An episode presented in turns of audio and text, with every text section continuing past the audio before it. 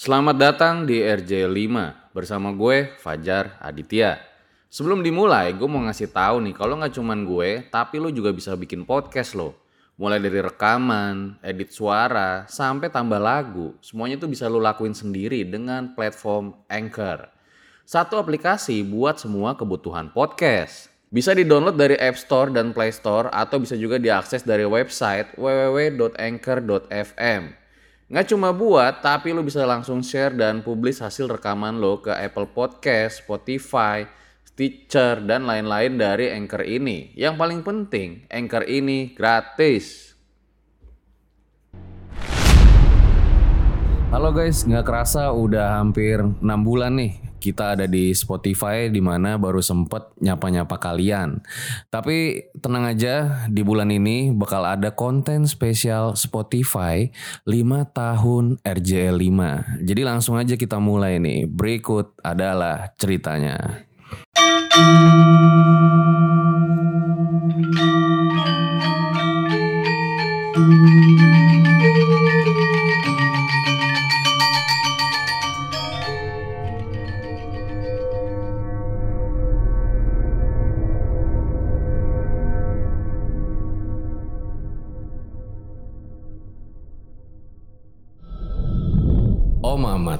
Obrolan malam Jumat.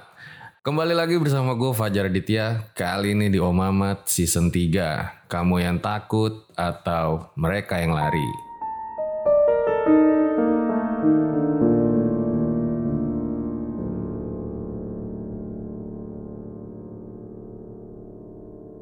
Jadi guys, ini spesial Spotify ya di bulan Desember karena emang RJ5 juga lagi 5 tahun nih di bulan Desember.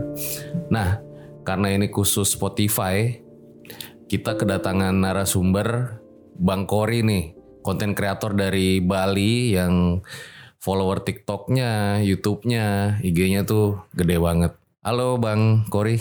Halo Kak Fajar, salam kenal semuanya, aku Kori. Ini katanya punya pengalaman horor juga ya? Ya bener banget, aku punya pengalaman horor dan kebetulan karena aku kan lagi ke Jakarta nih, jadinya aku pengen banget sharing cerita ini juga bareng Kak Fajar di RJL gitu. Ini apa pengalaman horornya di Bali? Pengalaman horornya di Bali, di sekolah aku dan di tempat-tempat yang ada di Bali juga semuanya. Ini seru banget nih. Jarang-jarang gue denger pengalaman horor yang di Bali nih. boleh diceritain langsung aja, Bang Kori Boleh, pengalamannya boleh, boleh, gimana? boleh. Jadi aku tuh punya dua peng- pengalaman yang benar-benar aku rasain langsung, bukan bukan pengalaman orang lain yang aku ceritakan kembali, tapi ini benar-benar pengalaman aku sendiri yang bagi aku ini serem banget. Mungkin kalau teman-teman sekalian dengerinnya nggak terlalu serem, itu karena mungkin aku pembawaannya kurang horor ya. Tapi kalau kalian lihat langsung aku agak horor sih orangnya. Eh, iya sih. ya masa sih ya ampun jujur banget. Oke, jadi langsung aja aku bakal ceritain yang pertama dulu. Yang pertama ini kejadiannya di sebuah perkemahan. Jadi dulu itu aku ikut yang nam kalau anak ada anak pramuka yang mungkin dengerin eh, cerita ini tuh dia pasti tahu nama kegiatan tuh jambore.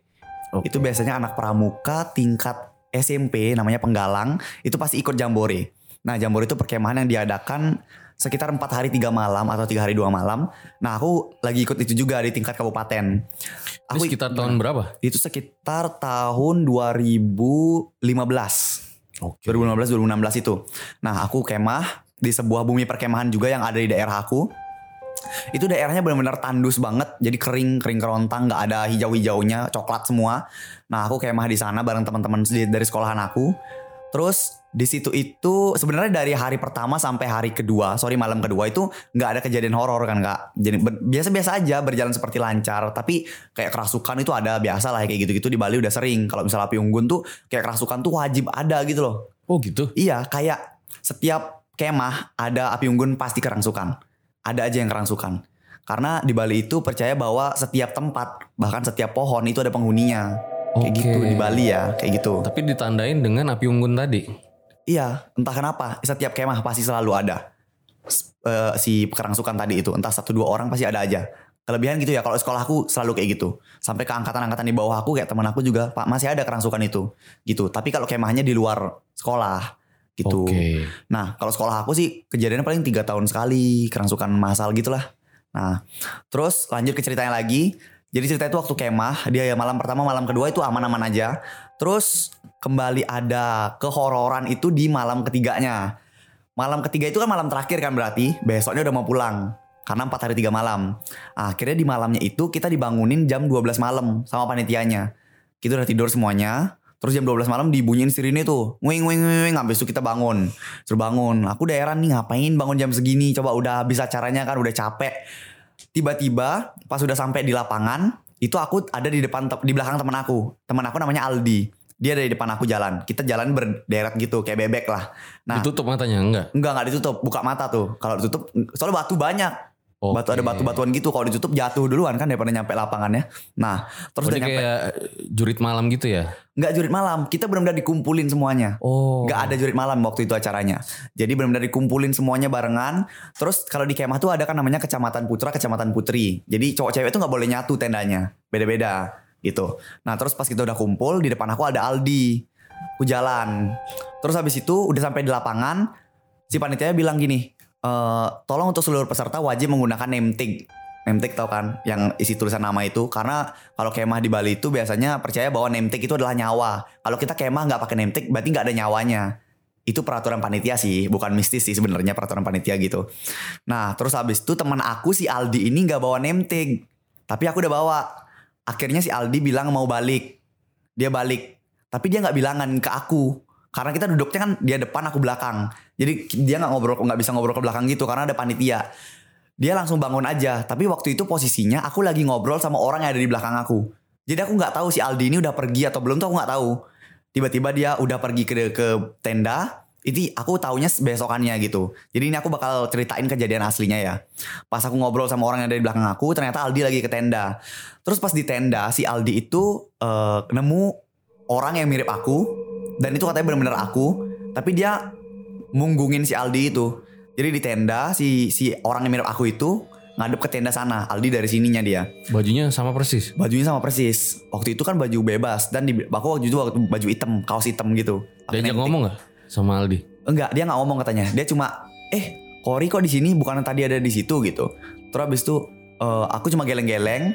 Terus habis itu si Aldi ini minta tolong ngambilin name tag-nya karena katanya posisi si orang yang mirip aku itu dekat di tasnya dia. Habis itu diambilin. Name tag-nya si Aldi diambilin sama aku itu katanya. Terus tiba-tiba pas sudah sampai di lapangan itu sebenarnya normal-normal aja. Dia si Aldi juga masih belum nyadar bahwa eh, aku ada di lapangan gitu. Dia nggak nyadar, dia duduk kayak kayak biasa. Nah kejadiannya aku baru tahu itu adalah besoknya ketika kita udah mau pulang. Jadi di Bali itu sebelum kita pulang dari perkemahan kita harus nginjek tanah tempat kita kemah tiga kali. Jadi kayak tep tep tep gitu tiga kali. Oh kayak gitu ya selalu adatnya ya. Heeh, mungkin di sini sama juga kali ya kalau kemah. Itu katanya supaya kita melupakan hal-hal yang terjadi di perkemahan itu. Kayak gitu. Oh. Nah, terus pas udah kita balik, tepatnya udah sampai sekolah, si Aldi cerita, eh kok kemarin balik ke tenda buat ngambil name tag gitu. Aku kan nggak ngambil karena aku udah make sebenarnya. Enggak kok aku nggak ngambil gitu. Nah, terus siapa tuh yang ngambilin aku name tag? Lu bukan aku, aku nggak dapet ke tenda. Sedangkan di tenda emang benar-benar nggak ada siapa-siapa. Biasanya ada tuh di tenda pembina yang diam di tenda. Tapi ini kali ini nggak ada. Pembina pada kumpul juga ke depan. Jadi di tenda benar-benar sepi. Terus si Aldi bilang katanya ada aku di sana. Nah, terus yang lebih eh, membagongkannya lagi ya, di barisan di lapangan itu, setelah aku ngomong sama orang yang di belakang, aku ngomong lagi sama Aldi di depan aku. Jadi Aldi masih ada di depan aku. Tapi katanya pas itu Aldi ke tenda. Anjir jadi, di Jadi, sini uh-uh. dua-duanya tuh kayak ngobrol tapi sebenarnya bukan dia gitu. Iya, benar-benar di prank setan sih berdua. Jatuhnya kayak gitu. Itu benar-benar kita kaget banget pada saat itu kaget banget. Terus pas eh, kita tanya, jadi di sekolah di tempat aku, katakanlah kota A. Di kota A itu kan ada ST, SMP, SMA. Waktu itu kita SMP di sana, terus SMA juga ada di sekolah di sana. Nah, si Aldi ini kenal salah satu panitianya dari SMA di kota aku juga. Terus eh, panitia itu adalah yang menjaga tendanya aku juga. Terus dia emang bilang katanya kejadian yang kayak gini itu sering terjadi di bumi perkemahan tersebut. Gitu. Kayak Oh. hantu yang mirip sama temennya kayak gitu tuh sering banget. Bahkan waktu itu yang kerangsukan tiap hari sana, tiap malam. Jadi kita kayak diusir kayak gitu dari bumi perkemahan itu kayak nggak diizinin. Kayak gitu ceritanya. Tapi si Aldi tuh nggak nanya ya, ayo buruan udah dipanggil gitu pada saat itu enggak ya? Pas baru dari tenda ke lapangan. Heeh, yang baru dari tenda ke lapangan yang- itu sebenarnya kita interaksi biasa. Ah. gitu. Tapi kita belakang-belakangan nih. Si Aldi depan, aku belakang. Jadi dia munggungin aku. Gitu. Ah. Sebenarnya ada interaksi. Gila gila gila. Untung nggak tahu pas malam-malam itu ya. Nah itu yang paling untungnya banget, yang paling untung itu. Jadi untung banget aku nggak tahu pas malam itu. Kalau tahu pas malam itu, aduh nggak tahu sih bakal kayak gimana. Dan untungnya apa masih menyerupai teman ya. Hmm, bentuknya nggak beda, menyerupai teman. Dan si Aldi nggak ngelihat muka aku waktu itu. Jadi cuma benar-benar bentukan rambutnya sama, badannya sama gitu. Kan aku bentuknya unik gitu kan, satu picis di dunia. Jadi si Aldi tahu. Jadi sekolah aku cuma aku doang bentuknya begini gitu. Jadi dia tahu banget. Kita emang udah temen dari SD sama Aldi. Oh udah Dekat. soulmate lah ya. Ya soulmate gitu. Kayak dia tahu banget bentukan aku dan dia yakin itu Hmm. kau tuh di tenda gitu nggak mungkin orang lain. Tapi jelas-jelas aku nggak ngambil name tag orang udah ada name tag kok gitu. Gitu ceritanya. Suaranya sama persis ya. Sama Yang sosok itu suaranya sama persis ya. eh, si kalau aku yang ngomong sama si Aldinya, Iya. iya. sama persis sama si Aldinya. Kalau si Aldi sama yang mirip aku dia nggak ngomong, cuma diambilin aja. Gitu katanya si Aldi. Kalau aku sama Aldi bener-bener mirip banget, suaranya tuh persis banget. Tapi dia nggak noleh ngomong ke aku. Jadi dia tetap ada ke depan aja, kayak gitu. Cuma di sana aku sempat nanya ke dia, eh, nggak ngambil nggak ngambil name tag gitu. Dia bilang nggak aja. Padahal aslinya katanya dia udah ngambil. Kayak gitu ceritanya. Gila gila. Ini eh, serem juga ya. Tapi gue jadi mikir nih, kalau punya ilmu kayak gitu asik juga ya. Bisa kage bunsin. kayak Naruto. Lu nggak nggak pengen bro? Bisa berubah-berubah ke orang-orang gitu ya? Hah? Pengen dong. Punya cloningan gitu. ada lagi pengalaman horor katanya ada lagi yang di Bali ya. Iya, ada, ada lagi nih. Ini nggak nggak kalah serem juga sih sama yang tadi. Jadi ceritanya itu tentang, tapi ini bukan pengalaman pribadi. Ini lebih ke aku jadi, kalau dalam kejahatan aku jadi saksinya nih, saksi dari kejadian itu. Wah ini Bukan aku yang ngalamin. ada kejahatannya segala gimana gimana? enggak, enggak ada kejahatannya. Kayak misalkan aja. Nah, jadi kejadiannya itu waktu SMA juga. Kalau tadi kan SMP nih, sekarang SMA. SMA kelas 12 tepatnya. Jadi kalau di sekolah aku, SMA itu berada di satu lorong yang sama. Jadi dari, eh sorry, sorry, kelas 12. Kelas 12 itu ada di satu lorong yang sama. Oke. Dari satu daerah tempat gitu, nggak nggak pisah-pisah. 12 IPA, IPS jadi satu. Nah, terus pada saat itu eh, ada salah satu guru yang eh, maaf udah meninggal, udah almarhum. Tapi eh, meninggalnya dia itu eh, kayak gimana ya? Dibilang nggak viral juga salah, tapi nggak semua orang tahu dia udah udah meninggal gitu. Loh, Karena emang gitu? di sekolah kita itu murid-muridnya itu kayak gini loh kak. Ada 12 IPA, 12 IPA sama 12 IPS. Ada guru di 12 IPS yang nggak ngajar di IPA. Jadi IPA nggak tahu guru itu. Kayak gitu Hmm, sistemnya. Tapi emang nggak diumumin gitu di sekolah?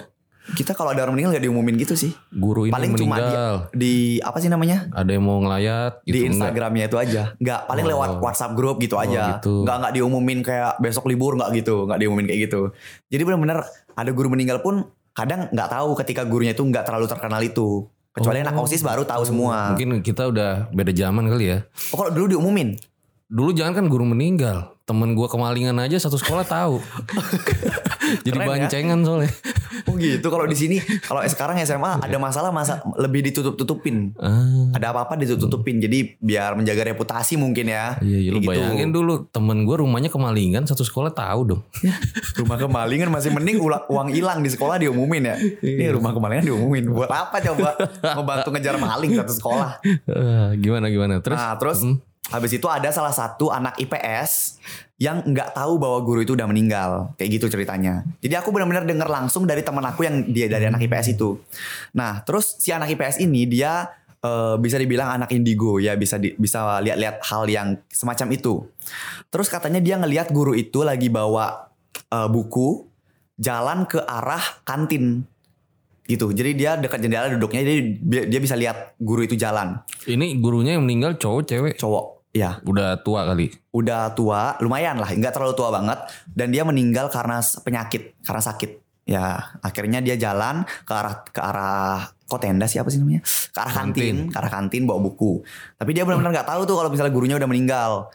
Nah, terus setelah itu ada guru lagi lagi satu, tapi ini guru beneran ya, bukan guru setan. Ini guru asli, manusia, cewek. Dia jalan juga di belakang guru yang itu, tapi jauh sih jaraknya nggak nggak nggak belakang belakangan bener gitu loh, belakang jauh. Nah, terus habis itu dia jalan ke arah kantin juga. Tiba di itu kalau misalnya jalannya itu ngelewatin kelas aku juga karena benar-benar satu lorong kan. Jadi guru itu lewat, aku juga ngeliat guru itu lewat. Tiba-tiba waktu itu aku kan lagi belajar agama. Waktu itu pas banget aku lagi belajar agama. Pas guru si cewek itu udah lewat dan nyampe kantin, tiba-tiba ada suara teriak keras banget, suara guru cewek teriak. Dan ternyata bener aja itu guru yang lewat itu yang teriak. Teriak-teriak kerangsukan. Ternyata kerangsukan. Dan kalau di Bali kebanyakan guru agama itu adalah seorang yang bisa memandu upacara agama juga. Dibilangnya pemangku lah biasanya. Ah. Kebanyakan guru agama kayak gitu, yang cowok-cowok. Nah pas banget aku lagi belajar agama, guru agama aku tuh langsung keluar nyamperin guru cewek itu. Dan pada saat ada suara teriak itu kan langsung heboh kan satu sekolah langsung heboh kayak kayak si hari ini lagi datang lah pokoknya langsung heboh semua keluar kelas ngeliatin, eh kenapa tuh kenapa tuh kayak gitu. Terus tiba-tiba pas udah rame si guru cowok yang agama itu tiba-tiba udah ngebopong apa sih ngebopong? Ngegendong ngegendong si guru yang cewek tadi kerangsukan. Pingsan tuh. pingsan dia tapi masih kayak teriak-teriak gitu. Tapi bisa dihandle sama si guru yang ini si guru agama tadi. Terus dibawa ke kantor. Nah karena waktu itu SMA aku menjabat jadi osis jadi kan aku punya channel lah buat bisa masuk ke kantor nanyain hal-hal yang terjadi gitu. Terus setelah istirahat aku langsung karena aku kepoan orangnya aku langsung ke kantor nih nyari eh, info tentang itu kenapa sih tadi gitu. Terus aku nyari guru. Nah terus gurunya bilang "Eh, nggak tahu tuh belum tahu dia katanya kenapa. Karena setelah si ibu ini kerangsukan cuma dibawa ke eh, ruangan RKG namanya kalau misalnya di sekolah ruang kegiatan guru. Jadi guru-guru yang di kantor nggak tahu apa yang terjadi di sana. Karena aku nggak dapat informasi yang valid aku pun balik lagi ke kelas. Pas aku balik ke kelas itu aku ngelewatin RKG nah di RKG itu aku ketemu sama guru yang tadi kerangsukan itu. Dan kebetulan aku kenal sama guru itu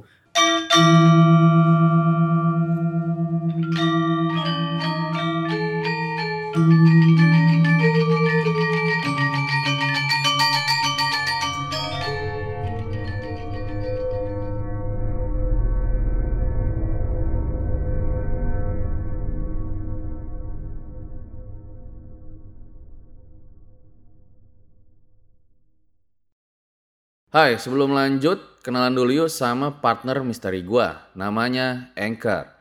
Anchor ini adalah all-in-one podcast editing platform yang membuat gue lebih mudah untuk rekaman, edit suara, tambah lagu, dan segala hal dalam pembuatan podcast yang sedang kamu dengerin kali ini. Anchor bisa ngebantu kamu bikin podcast kamu sendiri. Caranya tinggal download dari App Store dan Play Store. Atau bisa juga diakses di www.anchor.fm. Jadi download Anchor sekarang juga.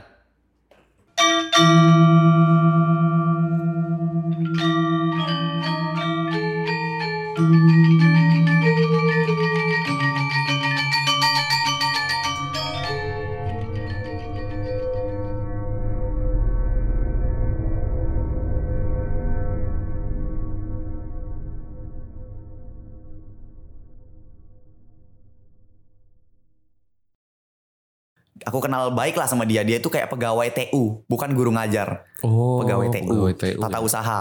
Nah, terus pas aku nanya sama dia, eh ah, halo bu gitu. Aku kan udah gemeteran ya, takut aja gitu loh sama orang walaupun dia emang bukan setan, tapi iya gemeteran aja soalnya dia habis kerasukan. Takutnya pindah setannya ke aku gitu kan.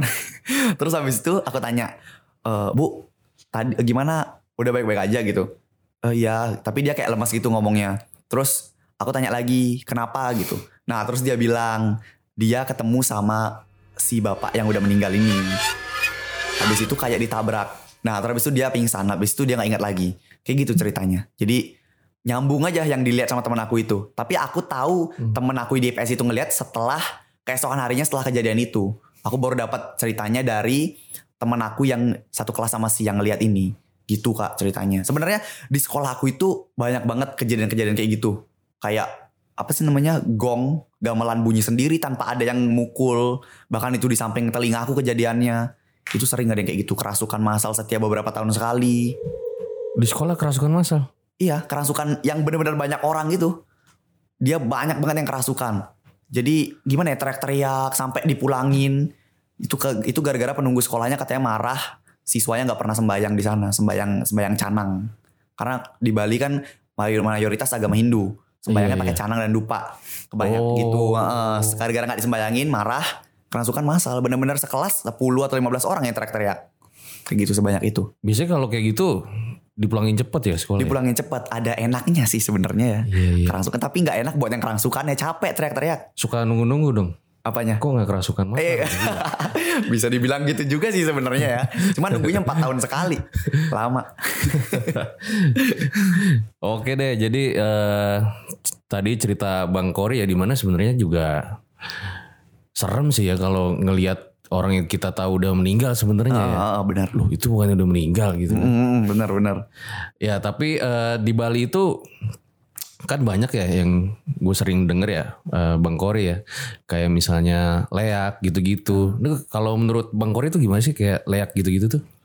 Aku sebenarnya nggak terlalu mendalami tentang Lea gitu ya. Cuma ya semua orang Bali pasti pernah dengar tentang apa itu Lea. Nah sebenarnya yang sepengetahuan aku tentang Lea itu emang Lea itu adalah hantu yang berasal dari Bali emang. Dan katanya katanya sih ya, aku baru dengar rumor-rumor aja itu tuh bisa dipelajari. Jadi tuh kayak ada ilmunya buat jadi kayak gitu. Ada ilmunya dan biasanya aku seringnya Jadi kayak, nenek-nenek kayak ilmu hitam apa gimana? Bukan ilmu ya? hitam, iya Oh, ilmu hitam. gitu. Gak mungkin ilmu pelajaran kan itu, ilmu pengetahuan yang apanya ditauin dari jadi setan gitu. Dan dia tuh bisa berubah-berubah, katanya kayak ada levelnya, Hmm. kayak game gitu deh, kayak permainan ada levelnya. Terus habis itu ada ilmunya dan bisa berubah-berubah jadi hewan, jadi manusia lain kayak gitu. Dan kalau terornya sering terjadi di desa aku, Sering terjadi. terornya. Karena kan kalau gue yang di Jakarta kan paling sering denger-dengar doang gitu ya. Ah iya. Dan kalau kita misalnya ke Bali juga nggak mikirin setannya kan, Ah. mikirin mau party kan. Iya, heeh. Nah, makanya kadang tapi suka denger, oh ya leak-leak gitu, itu sebenarnya hanya mitos tapi ini sering terjadi ya. Iya. Eh, itu sekitar tahun aku masih SMP waktu itu kejadiannya di desa aku. Namanya itu Desa Ularan. Nah, kalau misalnya mungkin dari Desa Ularan ada yang denger ya. Ini udah viral banget, udah semua yang ada di Ularan tahu tentang kejadian ini. Oh iya, ini tahun berapa? SMP aku tahun berapa ya? 2014 kali. Oh ini yang 13, abis 14. tadi perkemahan nih. Enggak, enggak enggak di perkemahan. Tadi perkemahan kan setelah. 15 16. Oh sorry sebelumnya Iya berarti ya. sebelum sebelumnya. Jadi waktu itu sekitar SMP aku kejadiannya terornya itu sebenarnya kayak ketok pintu, ketok pintu terus dibuka minta orang orang minta nasi kayak gitu. Terus juga ada Tapi wujudnya wujudnya ya nenek-nenek yang serem gitu. Dan yang paling seremnya itu yang dan yang paling terkenal lah pokoknya ceritanya itu tuh adalah waktu itu ada salah seorang ojek. Nah aku lupa tuh kejadiannya kayak gimana. Tapi intinya si ojek ini ngelewatin eh, sebuah desa. Nama desanya itu Ularan yang kayak udah aku bilang tadi. Jadi ojek itu antara dia mau balik ke desa atau dia nganterin seseorang ke desa itu habis itu balik lagi ke kota. Pokoknya pokoknya dia ngelewatin desa lah. Nah terus dia pas ngelewatin suatu tempat namanya itu Tagel Sepit kalau nggak kalau nggak salah itu nama jalan Tagel Sepit karena agak kelokannya tuh agak tajam. Di situ dia ketemu sama nenek-nenek, nenek-nenek gitu. Terus dia nanya, kalau di Bali kan nenek tuh dipanggil dadong. Dong kije digituin. Artinya tuh nenek mau ke mana? Kok malam-malam gini keluar? Terus nenek tuh nggak bales, diam aja. Tiba-tiba dia nanya-nanya terus karena dia kan kayak mungkin dia ngerasa iba gitu ya dan nenek jalan sendirian malam-malam. Dia terus nanyain, tiba-tiba nenek itu katanya balik badan ngadep ke dia, terus dilihat udah setengah jadi Lea. Jadi kayak setengahnya udah bentuknya nenek, setengahnya lagi udah Lea gitu. Itu yang paling terkenal banget di Ularan dan ketuk pintu tadi, ketuk pintu minta nasi. Makanya kalau di Ularan di zaman itu ya kalau sekarang udah nggak ada. Di di tahun itu ada yang ketuk pintu jangan dibuka gitu kalau misalnya bukan orang kita. Gitu sih yang terkenal banget dulu. Dan kenapa kok minta nasi ya? Nggak tahu juga sih ya kalau minta uang takut ditagih mungkin ya. Jadi dia minta nasi jadinya. Tapi Gitu. dikasih kalau minta nasi gitu. Gak tahu sih waktu itu kan ada yang yang pertama kali kejadiannya dibukain pasti tahun itu hantu ditutup lagi terus katanya pas nggak dikasih terus diketuk sampai dikasih baru dia hilang akhirnya tetap dikasih Oh jadi kayak maksa gitu iya mintanya. kayak ya? maksa gitu mintanya tuh kayak maksa jadinya jatuhnya Emang beneran yang minta-minta kali bukan?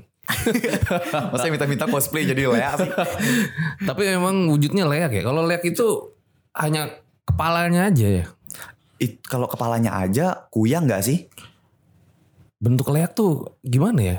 beragam ya aku nggak pernah lihat masalahnya nggak pernah lihat Lea tapi aku pernah ngelihat tanda-tanda keberadaan itu jadi di Bali itu terkenal kalau misalnya katanya sih kalau ada endian berarti ada Lea gitu Dia katanya. apa tuh? endian itu bola api terbang Oh, Pernah kayak? Banaspati ya. ya apa sih namanya anaspati ya Banaspati. Banaspati itu kalau di Jawa ya Iya di. Jawa. kalau di Bali namanya endian Oh dia. Aku pernah lihat itu di desa ini juga, yang tadi aku ceritain itu di sana lihat. Jadi benar-benar apinya terbang di Serem atas. banget ya. Itu semua orang bisa lihat. Benar-benar semua orang bisa ngelihat itu kalau pas ada.